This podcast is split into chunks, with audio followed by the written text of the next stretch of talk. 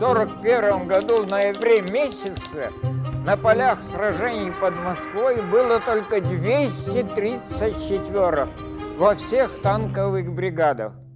Добрый день, уважаемые слушатели. С вами вновь подкаст глав архива Москвы «Голоса Победы» и его почти бессменные ведущие. Я Михаил Маруков. И я, Татьяна Булавкина. Сегодня мы хотим с вами поговорить о теме, посвященной танкистам. Совсем недавно наша страна отметила очередной красный день в календаре знаменательных и памятных дат военной истории нашей страны и памятных дат вооруженных сил нашей страны – День танкиста. Любопытна сама история появления этого дня в календаре памятных дат. Он был учрежден указом Президиума Верховного Совета СССР 1 июля 1946 года. То есть праздник был установлен в 1946 году, а праздновать мы его стали в 90-е годы? Нет, праздновали его, конечно же, станкисты. А, Все это время праздник должен был отмечаться тогда во второе воскресенье сентября. Но он не считался праздником для всех. Но он не считался, конечно же, да, таким праздничным днем. Это был, скажем, профессиональный праздник тех, кто связал свою судьбу с этим видом вооруженных сил с танковыми механизированными войсками. Но праздник ведь был установлен во знаменование боевых заслуг советских танкистов в годы Великой Отечественной войны, да? Да, это как раз очень интересная мотивировка, которая свидетельствует как раз о роли танкистов, сыгранной ими в войне. Установи- установить праздник э, в честь боевых заслуг танкистов и боевых заслуг танкостроителей, которые обеспечили техническое превосходство советских танковых и механизированных войск над врагом. Ну, это достаточно, согласитесь, это достаточно редкая вообще формулировка для установления такого рода праздничной даты. Вот. И нам кажется, что это лишний повод поговорить об истории боевого пути, славного боевого пути советских автобронетанковых, позднее бронетанковых и механизированных, танковых войск. А как воевали советские танкисты в Великую Отечественную войну? Советские танкисты воевали героически, много и тяжело. И свидетельство этому то, что все созданные в ходе Великой Отечественной войны высшие оперативные объединения бронетанковых и механизированных войск, а именно речь идет о танковых армиях, все шесть танковых армий, созданных в СССР в год Великой Отечественной войны, стали гвардейскими. Более 1200, по последним данным, танкистов удостоены звания Героя Советского Союза, ну и вот некоторые говорят, даже Героя России. 16 человек удостоены звания Героя Советского Союза дважды. Это в основном военачальники, командиры танковых войск, те, кто планировал и обеспечивал успех боевых действий. Вот. Но стоит, наверное, начать наш разговор э, все-таки с признанием того факта, что танкист для э, советской военной истории, не только для, совет, для военной истории, это фигура на определенном этапе такая же знаковая, как фигура летчика. Потом будет фигура космонавта. Это представитель, скажем, героической немного романтической профессии. Ведь эм, для Советского Союза танк, танковые войска, танкисты – это понятия достаточно молодые. Танк вообще оружие молодое, он появился только в Первую мировую войну. А в Советском Союзе реально танковые войска сформировались только на рубеже 30-х годов. Ну уж если говорить по, так, по-серьезному. Да. Поэтому к танкистам отношение в Советском Союзе было весьма уважительное и немножко восторженное. Свидетельством чему, кстати, стали произведения культуры и искусства, скажем так. Давайте не забывать, что у нас э, имеется знаковое произведение советского киноискусства, фильм «Трактористы», главный герой которого, блистательно сыгранный Николаем Крючковым, бывший танкист, дальневосточник, участник событий озера Хасан, да и э, вся канва данного фильма проходит под знаком боевой подготовки, скажем так, резервов для будущих э, стальных войск. Этот фильм дал советским танкистам их гимн. Гимн советских танкистов – это та самая песня «Броня крепка и танки наши быстрые», которая прозвучала в фильме «Трактористы». Ну, не говоря уже о том, что это, скажем так, то произведение, которое стало знаковым и которое после этого считается как бы неформально, формально в, в СССР не было гимнов э, родов и видов войск, но тем не менее гимном советских бронетанковых, танковых механизированных войск.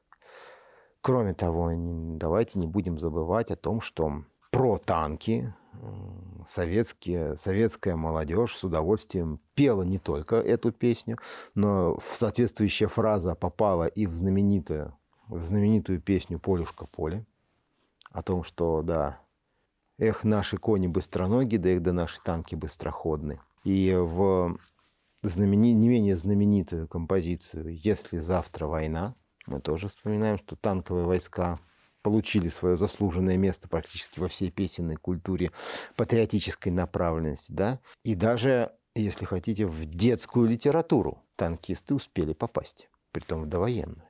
Каждый, кто знаком хотя бы отдаленно с творчеством Аркадия Петровича Гайдара, помнит о его повести да, «Тимур и его команда». И большая часть из тех, кто с творчеством Гайдара знаком, эту повесть читали. Ну, так э, один из, э, скажем так, мы не будем вспоминать о том, кто был отец главной героини, хотя он был тоже полковник, полковник Александров, был эм, полковником автобронетанковых войск. Вот. Но дядя главного героя, тоже такой персонаж, э, может быть, второстепенный, но очень ярко выписанный автор.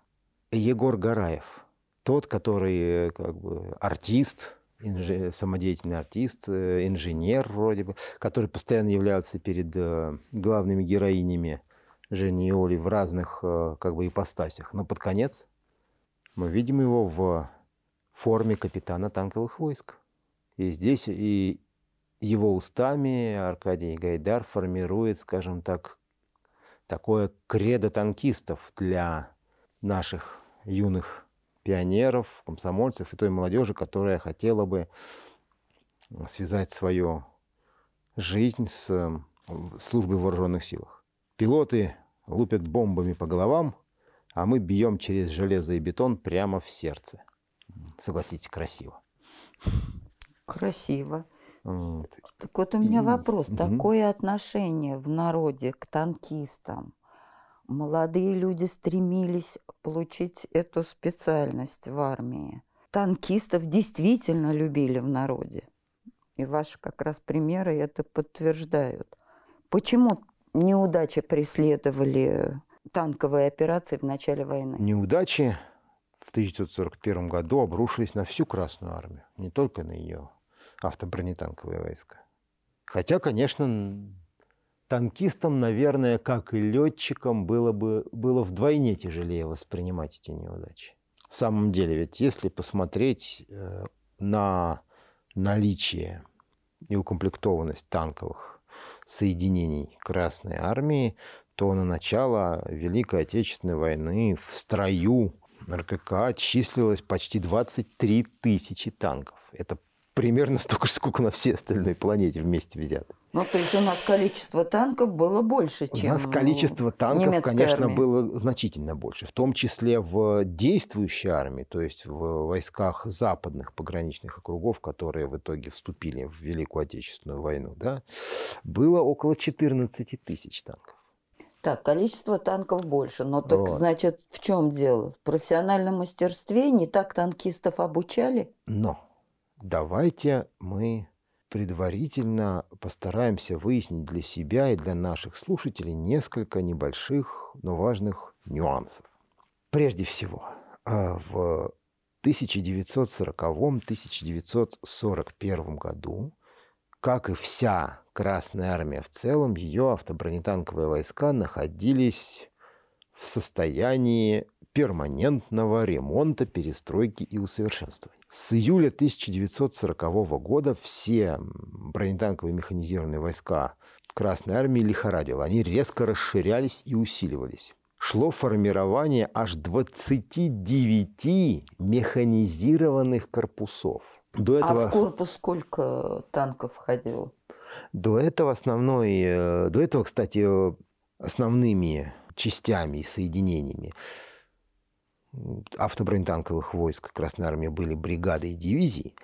Вот, но в 1940 году, уже по второму кругу на самом деле, потому что впервые корпуса начали формироваться в начале 30-х годов, советское военно-политическое руководство пришло к, к э, выводу о необходимости формирования мощных подвижных соединений, способных самостоятельно решать важные оперативные задачи.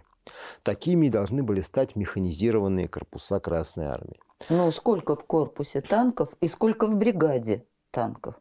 Почему? А, с, да, сразу же хотел бы оговориться, и мы будем периодически оговариваться перед нашими слушателями. Количество боевой техники по штату, по штатному расписанию в разного рода частях, соединениях и объединениях имело свойство меняться.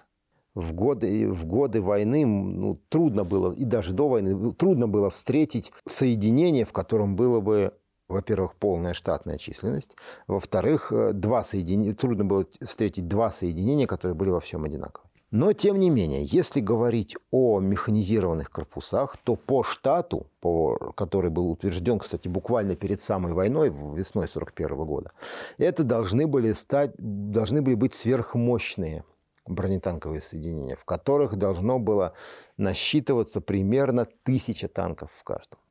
А в бригаде? В бригаде э, танков было гораздо меньше, их было менее ста. Я почему так спрашиваю? Потому что э, через буквально короткое время будет внимание обращено на то, что не корпуса, а бригады да, должно но... быть отдано предпочтение да, танковым здесь бригадам. Мы забегаем вперед, потому что танковые корпуса это еще довоенный период, да, это как раз те соединения, которые лучше всего соответствуют выполнению задач автобронетанковых войск в рамках, скажем так, господствующих тогда в СССР военно-теоретических установок, в том числе теории глуб, так называемой глубокой операции.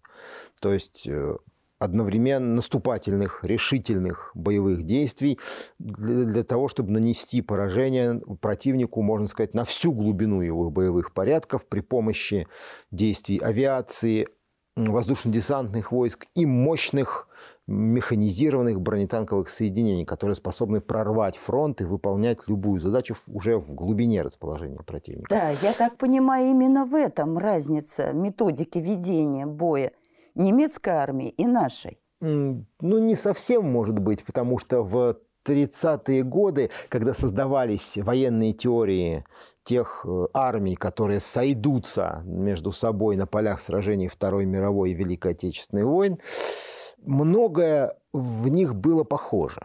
Ну, прежде всего, конечно же, и Советский Союз, и Германия практически не имели опыта применения танковых войск в Первой мировой войне. В, в Российской империи танков не было вообще. А в Германии они появились очень поздно, в самом конце Первой мировой войны. Их было буквально несколько десятков. В отличие от сотен тысяч танков в армиях Антан, западных союзников, скажем так, по Антанте.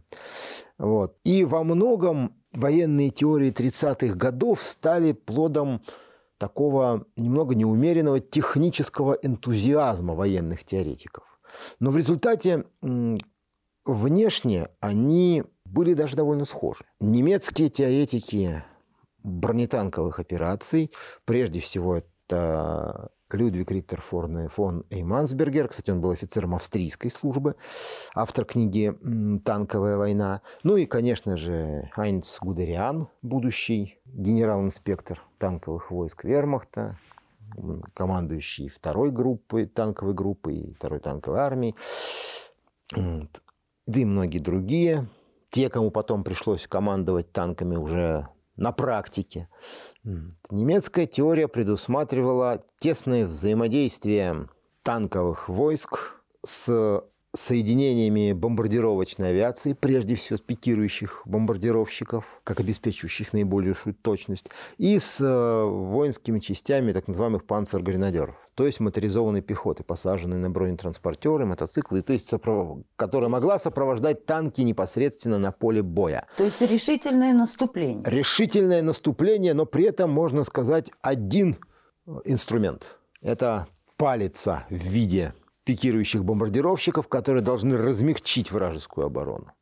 И топор в виде танковых клиньев, которые должны эту оборону сокрушить, разнести в пыль. Плюс к тому, естественно, это означает, что эти танки сопровождения авиации при поддержке моторизованной пехоты должны прорваться вглубь обороны противника и идти вперед, даже не оглядываясь особо на свои фланги, на свои другие пехотные соединения, громить вражеские тылы, дезорганизовать управление, рушить экономику, в общем, подрывать моральный дух. В общем, для Германии, если хотите, ее доктрина применения танковых войск стала одним из аналогов такого чудо-оружия в концепции молниеносной войны то, то чудо-оружие, которое должно обеспечить торжество вот этой концепции. В Советском Союзе... все на своем пути. Да, снести все на своем пути. В Советском Союзе теория глубокой операции изначально ну, разрабатывалась с учетом нашей большей технической бедности, честно говоря. Но в итоге она получилась гораздо более сбалансированной, поскольку наши, э, наша военная доктрина предусматривала гораздо больше, более высокий уровень взаимодействия всех родов и видов войск на поле боя. Но вне зависимости от военно-доктринальных установок, их воплощение на практике, то есть э, создание должного военного инструмента, было очень сложной задачей. Особенно, когда в СССР началась вот эта последняя предвоенная реорганизация. Ведь э, она требовала прежде всего танков и много танков. В СССР, как я уже говорил, было в, предвоенное, в предвоенное время 20, около 23 тысяч танков, из них 14 с лишним тысяч в, пред, в приграничных округах. То есть там, где эти корпуса прежде всего и формировались. Это раз. Ну, вопрос был в количестве или в модернизации танков? Второе. Второе. Э, танки, кстати, кстати, да, танки надо было модернизировать, потому что в 1939 году началось перевооружение войск, перевооружение Красной Армии. На вооружение поступали разработанные по итогам войны в Испании, вооруженных конфликтов на Дальнем Востоке и с 1940 года под, э, под влиянием опыта советско-финской войны поступала новая боевая техника. Если говорить о автобронетанковых войсках, то это танки Т-34, средний танк, основной танк, который должен был стать основой танкового парка Красной Армии. Танк, тяжелый танк, танк прорыва КВ-1, Клим Ворошилов-1, ну и его штурмовая, так сказать, модификация КВ-2. Она в гораздо более меньш, меньших количествах, правда, производилась. И э, легкий танк Т-40 и Т-50. Легкие танки Т-40 и Т-50. Нет, то, что должно быть, это понятно, но наша армия получила накануне войны эти модернизированные танки? Получала. В нужном количестве? Получала. И получила она их в э, относительно большом количестве. И на, танкисты на 20, были обучены? 22 июня их у нас было около полутора тысяч в приграничных. И танкисты были обучены управлять а вот этими это второй танками. вопрос. А вот это второй вопрос. Не надо его, э, скажем так, не надо смешивать эту систему техники и людей. Вот. Вообще взаимодействие человека и техники для СССР это всегда была большая проблема. Мы неоднократно вспоминали на протяжении нашего подкаста о том, что СССР до начала Великой Отечественной войны оставался крестьянской страной, две трети населения которого жило в сельской местности. В отличие от Германии, две трети населения которой жило в городской местности, было привычно к виду механических транспортных средств, э, к промышленному оборудованию и так далее. То есть изначально представлял собой гораздо лучший материал для формирования танковых частей. Ну, то есть вы хотите сказать, что крестьянам сложнее с техникой, чем горожанам? В разы. Поэтому обучение, а ведь все-таки, если у вас две трети э, населения это крестьяне, то и две трети призывников у вас тоже крестьяне. В том числе и часть, значительная часть тех, кому придется идти на формирование бронетанковых и механизированных частей. А это означает, что обучать их гораздо сложнее, гораздо дольше. И э, еще одно это, эти трудности кратно увеличиваются, если надо переобучать людей на новую боевую технику. Тут еще надо стариков, грубо говоря, обучить.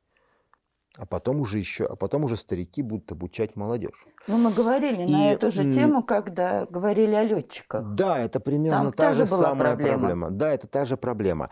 И в этой связи, кстати, о проблемах, которые породила реорганизация бронетанковых и механизированных войск, у нас есть очень интересная аудиозапись. Она, конечно, довольно короткая, и эти данные довольно отрывочные, но тем не менее, мы уже неоднократно использовали мы неоднократно использовали в разных выпусках нашего подкаста воспоминания политработника Александра Колесова, который перед, как раз накануне э, Великой Отечественной войны оказался в политуправлении Западного особого военного округа.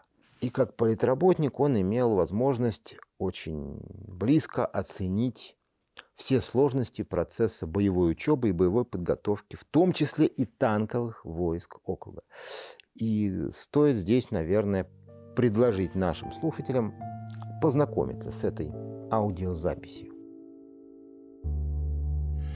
Когда начали мы обучаться военному делу, это была 32-я танковая бригада – боевая часть. Но в этой бригаде была рота одногодичников, людей, призванных с высшим образованием. Это инженеры, учителя, врачи, юристы и так далее.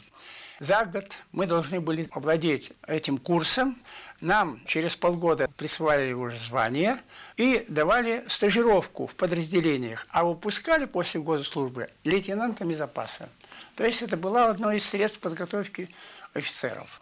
В танковой бригаде структура была такая. Три танковых батальона Т-26, затем Т-38 плавающие. Но все это очень были легкие танки с малой броней, с небольшим вооружением, 45-миллиметровая пушка и пулеметик у Т-26. Перед началом военных действий с Германией у нас появился новая мощная машина БТ-7. Она имела в вооружении два пулемета и пушку, уже не 45-миллиметровую, а 76.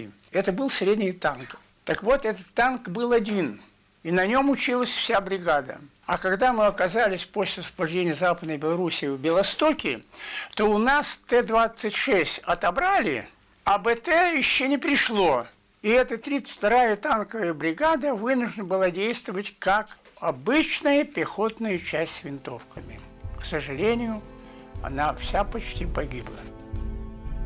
Это, мы послушали это интересное свидетельство человека, которому пришлось столкнуться с практикой перевооружения РКК накануне войны и с трудностями, которые с которыми сталкивался процесс подготовки кадров для танковых войск. Фактически, если в одной танковой бригаде, а это где-то 50-60 танков, нет возможности даже обеспечить нормальную учебу, то представьте себе, что, что в этом случае должно твориться в танковой, например, дивизии, а в СССР э, основным э, танк, соединением танковых войск были танковые дивизии, которые входили в состав танковых корпусов. Каждый танковый корпус должен был иметь по штату две танковых дивизии и одну моторизованную, то есть дивизию фактически моторизованной пехоты. Да? Но ну, так вот, по штату танковая дивизия, то у нас танковая дивизия у нас имелась э, в примерно 375 танков по штату. Это не 50-60, как в бригаде, а 375. И а вот на эти самом танки, деле? на самом деле, если это старая дивизия, то, то она имеет примерно по штату от 180 до 250 танков, э, притом разных типов. В основном это Т-26, упоминавшийся Кольцевым. Это 10-тонный легкий танк с экипажем в три человека, с вооруженной одной 45-миллиметровой пушкой. Его относительной относительно положительными качествами было, во-первых, то, что он был очень прост в управлении и освоении, что он, то, что он был довольно надежен, и то, что он имел довольно толстую броню. Он был кругом забронирован броней в 2 сантиметра толщиной. Противопульная, разумеется, броня, э, выстрелов из орудия не выдерживала, но все-таки это было неплохо. Правда, была проблема. Во-первых, его скорость не превышала 30 км в час, по пересеченной местности она была еще ниже, соответственно. А во-вторых, это танки, которые производились с 1931 где-то, 32 года по 39 и к 41 году они уже были сняты с производства. Соответственно, это были уже машины, которые быстро выходили из строя, многие из них нуждались в ремонте. И это, кстати, еще одна маленькая деталь, которую очень часто любят упускать в связи с э, состоянием советских танковых войск. Мы говорим о том, что у нас 14 тысяч танков, у немцев гораздо меньше, но мы забываем о том, что 44% наших танков нуждалось в ремонте. То есть вычеркиваем из 14 э, тысяч 44% и получаем уже гораздо меньше. То есть тех, которые были готовы идти в бой. А, как показывает тот же Колесов, для, даже для танков, которые готовы, может быть, идти в бой, надо еще подготовить экипажи. Механиков-водителей, которые должны иметь несколько десятков, как минимум, часов вождения, а лучше сотен, по разной местности, в ночных условиях, дневных условиях, в условиях, там, скажем, дождя и ветра, в условиях, наоборот, летней жары или глубокого снегопада. То есть всесторонне подготовленные экипажи, которых не хватало. А еще вопрос. Э, это правда или нет, что в Германии обучали танкиста год, а у нас три месяца. И радисты, заряжающие один месяц. Или в, это не в так? В Великую Отечественную войну так, так и было. И даже до Великой Отечественной войны в связи с расширением именно с расширением Красной Армии в связи с ростом ее численности. Длительность подготовки, да. То есть не было времени на подготовку профессионального танкиста? Ну, если у вас есть армия, да, вы расширили армию, расширили, расширили штат, вы набрали людей, но вы же набираете их не из э, некого резерва, который у вас есть. У вас нет резерва вообще. В СССР вообще не было, извините, подготовленного резерва даже пехотинцев, потому что всеобщая воинская обязанность в СССР введена с началом, первой, с началом Второй мировой войны, то есть с осени 1939 года. У вас вообще нет в стране запаса годных людей, которые умеют обращаться с танком. А уж с танком нового типа. Самые распространенные танки Красной Армии образца до 1939 года, да, это, во-первых, вот легкий танк Т-26, о котором мы говорили. Их было выпущено более 11 тысяч штук. Это была основная машина Красной Армии. Ну, именно в силу того, что очень прост в освоении и удобен для поддержки пехоты. И второе, это машина, прежде всего предназначенная именно для маневренных боевых действий, это БТ, быстроходный танк. Эти машины выпускались в трех модификациях БТ-2, БТ-5 и БТ-7. Вот. Э, притом каждая модификация имела свои подмодификации. Но объединяло эти танки то, что это была, во-первых, машина колесно-гусеничная, то есть в определенное время гусеницы с нее могли сниматься, и танк превращался ну, примерно в аналог современного бронетранспортера. То есть он мог двигаться на колесах. Он имел очень высокую скорость 62 э, км в час. Это в два раза быстрее, чем Т-26, да? Но эта система была сложнее, то есть надо было готовить лучше, гораздо лучше готовить механиков, водителей и техников для того, чтобы обслуживать ее. Во-вторых, БТ снабжался, в отличие от Т-26, авиационным двигателем который требовал гораздо более тщательного обслуживания. А эти танки были уязвимы для вражеской артиллерии? Для вражеской артиллерии они были вообще э, сидячей мишенью. То есть Просто они горели как свечки? Горели как свечки. Кстати, добавьте, что БТ ходил на авиационном бензине. Вот. БТ был забронирован 13-миллиметровой броней с бортов и кормы и 20-миллиметровую броню имел в лобовой части корпуса. Но это все, я еще раз говорю, противопульная броня. То есть она защищала от пуль калибром 7,62, 7,92, ну, в крайнем случае от пуль калибром 12,7 мм. Но даже 20-миллиметровая авиационная или танковая пушка, например, стоявшая на некоторых европейских танках, уже могла пробить их броню. А основной калибр противотанковой артиллерии к этому времени в большинстве стран Европы был в районе 37-47 миллиметров.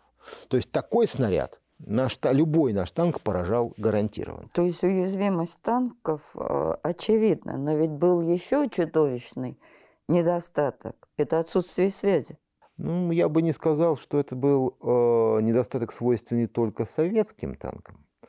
Но он был, да. Радиостанции стояли долгое время только на командирских машинах. На машинах, начиная с командира где-то батальона. А как же танкисты общались а э, внутри, между собой? Внутри танковых взводов, скажем так, ну это где-то три танка, да, экипажи общались, передавали друг другу какие-то сведения при помощи сигнальных флажков. Ну, То как есть командир, моряки на корабле? Да, как моряки на корабле. То есть командир танка вынимал сигнальные флажки, высовывался из башни и с условными знаками... Во время боя, когда летят снаряды, летят пули. Ну, что делать? Бывало и такое. Но летчики, наши летчики тоже, извините, в большинстве своем а, вынуждены были обходиться покачиванием, крыльями, какими-то эволюциями, потому что радиостанции тоже не было. Вот. Это вообще радиофикация была слабым местом Красной Армии накануне войны, именно те боевой техники. Этот комплекс проблем, неосвоенность техники, недостаточное количество новой техники, да, большое количество техники, нуждавшейся в ремонте, привел к тому, что советские танковые войска, при том еще и за, которых застали в самый разгар их э, реорганизации в период Великой Отечественной войны понесли очень большие потери. В первый период Великой Отечественной войны понесли очень большие потери. Естественно, поскольку танки – это основная ударная сила, они использовались буквально с первых часов войны. Советское командование оперативно в этом плане среагировало и постаралось бросить свои танковые части на перерез вторгшемуся противнику, чтобы остановить, разгромить, отрезать, уничтожить и создать условия для перехода в контрнаступление. А у меня еще вопрос. А живучесть, э, если так можно сказать, советского танка и немецкого танка была одинаковая? Первые же бои Великой Отечественной войны показали, что немецкие танки превосходят в этом плане советские, в плане именно боевой живучести. Но при этом хотелось бы сказать, что, конечно же, боевая живучесть немецких танков, продемонстрированное ими превосходство, оно отнюдь не всегда зависело от состояния техники. Как я уже говорил, в 1941 году на вооружении Красной Армии уже в войсках имелось почти полторы тысячи танков Т-34 и КВ-1. А это гораздо более серьезные машины. 34-ка там примерно 20 26-тонный танк с броней уже 45 миллиметров. Она, конечно, еще не совсем противоснарядная, но она расположена настолько удачно под такими углами наклона, что фактически она аналог вдвое, тол, вдвое более толстой вертикальной брони. То есть можно было считать 34-ку уже забронированным противоснарядно танком. А у КВ-1 вообще со всех сторон броня в 75 мм, в 7,5 см. И он противоснарядный уже без всяких, как говорится, допущений. 76-миллиметровая пушка, в отличие от 45-ок советских танков, кстати, которые и так были очень неплохи. 45-миллиметровая пушка советских танков поражала любой танк любой страны мира вполне, на вполне пристойной дистанции на 45 год.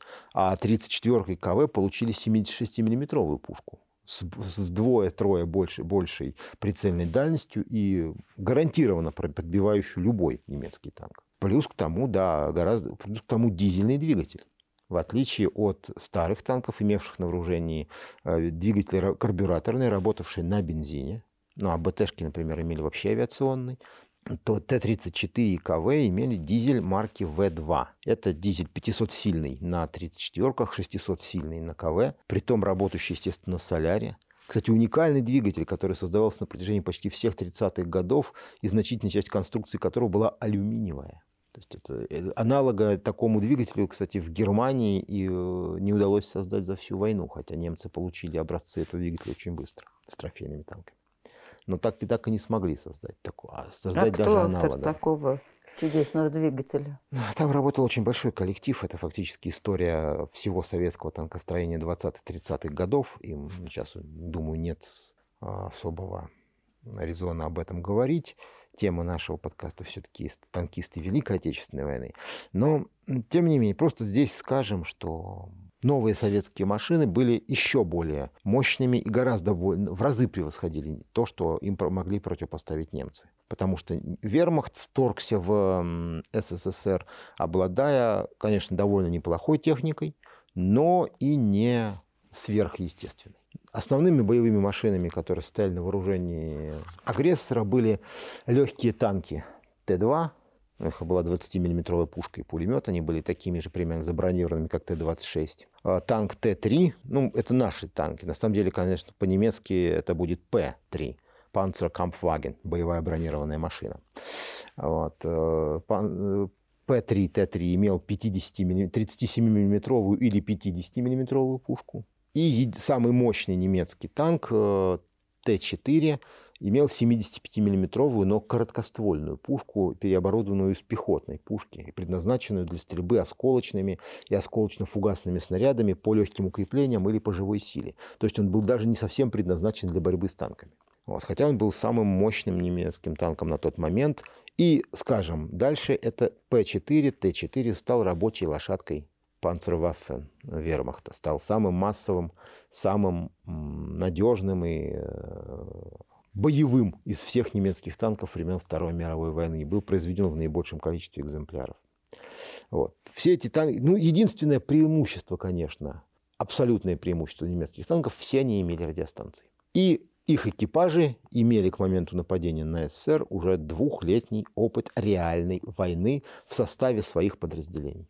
То есть э, боевая живучесть и уникальные боевые успехи немецких танков были вызваны скорее организационно-кадровыми фактами, потому что на них воевали более опытные и сплоченные воинские коллективы, скажем так. То есть главная причина – обучение. Главная причина – войны ведутся людьми даже если у вас самое совершенное оружие, но если вы выдаете его в руки людям, которые не умеют им пользоваться, весьма велик, э, велика вероятность, что, увы. И, к сожалению, опыт первых приграничных сражений советских танковых войск это подтвердил очень, очень ярко. Советским танкистам вполне доставало храбрости – и, от, и отчаянности даже, можно сказать, героизма, боевой мотивации. У них все это было в, в, в избытке. И в результате с первых часов войны немцы поняли, что враг, с которым они столкнулись, это нечто новое. Но достаточно упомянуть один единственный факт. 24 июня 1941 года одиночный танк, советский танк КВ, из э, состава э, второй танковой дивизии третьего механизированного корпуса. Это Прибалтийский особый военный округ. Под литовским городом Рассейняй над, фактически на 20 часов задержал немецкую дивизию. Один танк без единого человека в прикрытии, и при том, как выяснилось, танк, который не мог двигаться. Из-за того, что танкистам пришлось совершать внезапный марш, у танка закончилось горючее. И он остановился аккуратно на перекрестке двух дорог. И вот этот перекресток на 20 часов стал непроходимой зоной смерти фактически для немецкой, для немецкой дивизии. Ну разве его не могли этот танк уничтожить? В конце концов, немцы его уничтожили, но им пришлось для этого э, чуть ли не прорубать дорогу, чтобы доставить на удачную позицию зенитные, тяжелые зенитные орудия, которые смогли пробить броню КВ. Потому что он был неуязвим для всех пушек, из которых немцы по нему стреляли до этого. И кто этот танкист? Из шести человек, которых извлекли немцы из подбитого танка, нам известна только одна фамилия. Мы не знаем до сих пор тех, кто сражался в этом танке. Мы знаем только в 1965 году при эксгумации, при захоронении тел танкистов из могилы, где они были похоронены военнослужащими вермахта на центральную площадь Рассеяния, э, удалось найти несколько вещей, из которых удалось установить одно имя. Павел Егорович Ершов. Ни воинское звание, ни каких-то личных, иных личных данных установить об этом человеке не удалось. Один человек из одного экипажа. И вот один экипаж держал 20 часов дорогу против целой дивизии. Думается, о боевом духе советских танкистов это говорит более чем достаточно. Но боевого духа было мало. Боевые действия для механизированных корпусов – это, помимо всего прочего, логистика. Это снабжение горючим – боеприпасами. Это своевременный ввод э, в бой, вывод из боя, своевременная поддержка другими, воинскими, другими э, видами вооруженных сил и, например, поддержка с воздуха. А ничего этого в 1941 году советские танкисты не имели. В результате они были вынуждены вступать в бой по частям. Ну, некоторые, воин, некоторые корпуса не закончили формирование, а закончившие вы, вынуждены были вступать в бой зачастую по частям. Они должны были предварительно двигаться к месту боя своим ходом. А ведь танк – это очень недешевая игрушка. Запас хода танка довольно ограничен. моторесурс и ресурс двигателя расходуются очень быстро, а после ее исчерпания двигатель надо менять, иначе танк выйдет из строя. И вот э, советские танкисты вынуждены были двигаться к месту боя иногда сотни километров, без возможности заправиться, без возможности заправить танки горючим, под непрерывными ударами немецкой авиации. И они вынуждены были вступать в бой без разведки против отлично, с, э, отлично подготовленных, спаянных немецких танковых войск. Ну, может, как раз этим и объясняется то, что изменение тактики э, танковых э, действий, когда не ведется наступательное боевые действия, а когда наши танки э, нападали из засады, готовили ловушки. Танк – это орудие, в общем-то, практически наступательное.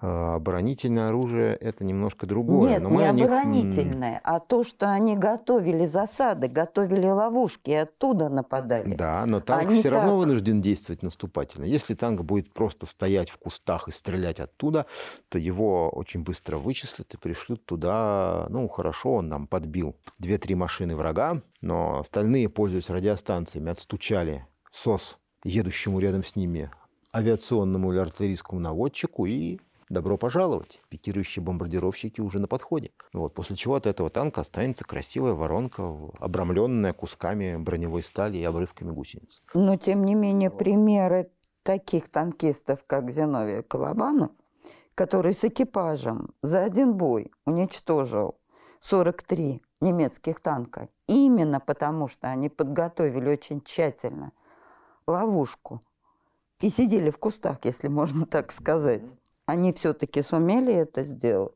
За один бой 43 танка. Да, и, э, насколько я помню, у того же Лаврененко за, один, за буквально один бой боевой счет был еще выше. Но но Лаврененко всего воевал два с половиной месяца. Угу. И за это время, конечно, он подбил 52 танка.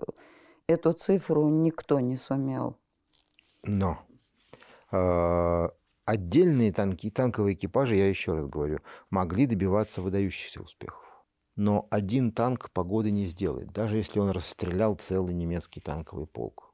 Другие танковые полки объехали его через э, позиции его не столь успешных товарищей.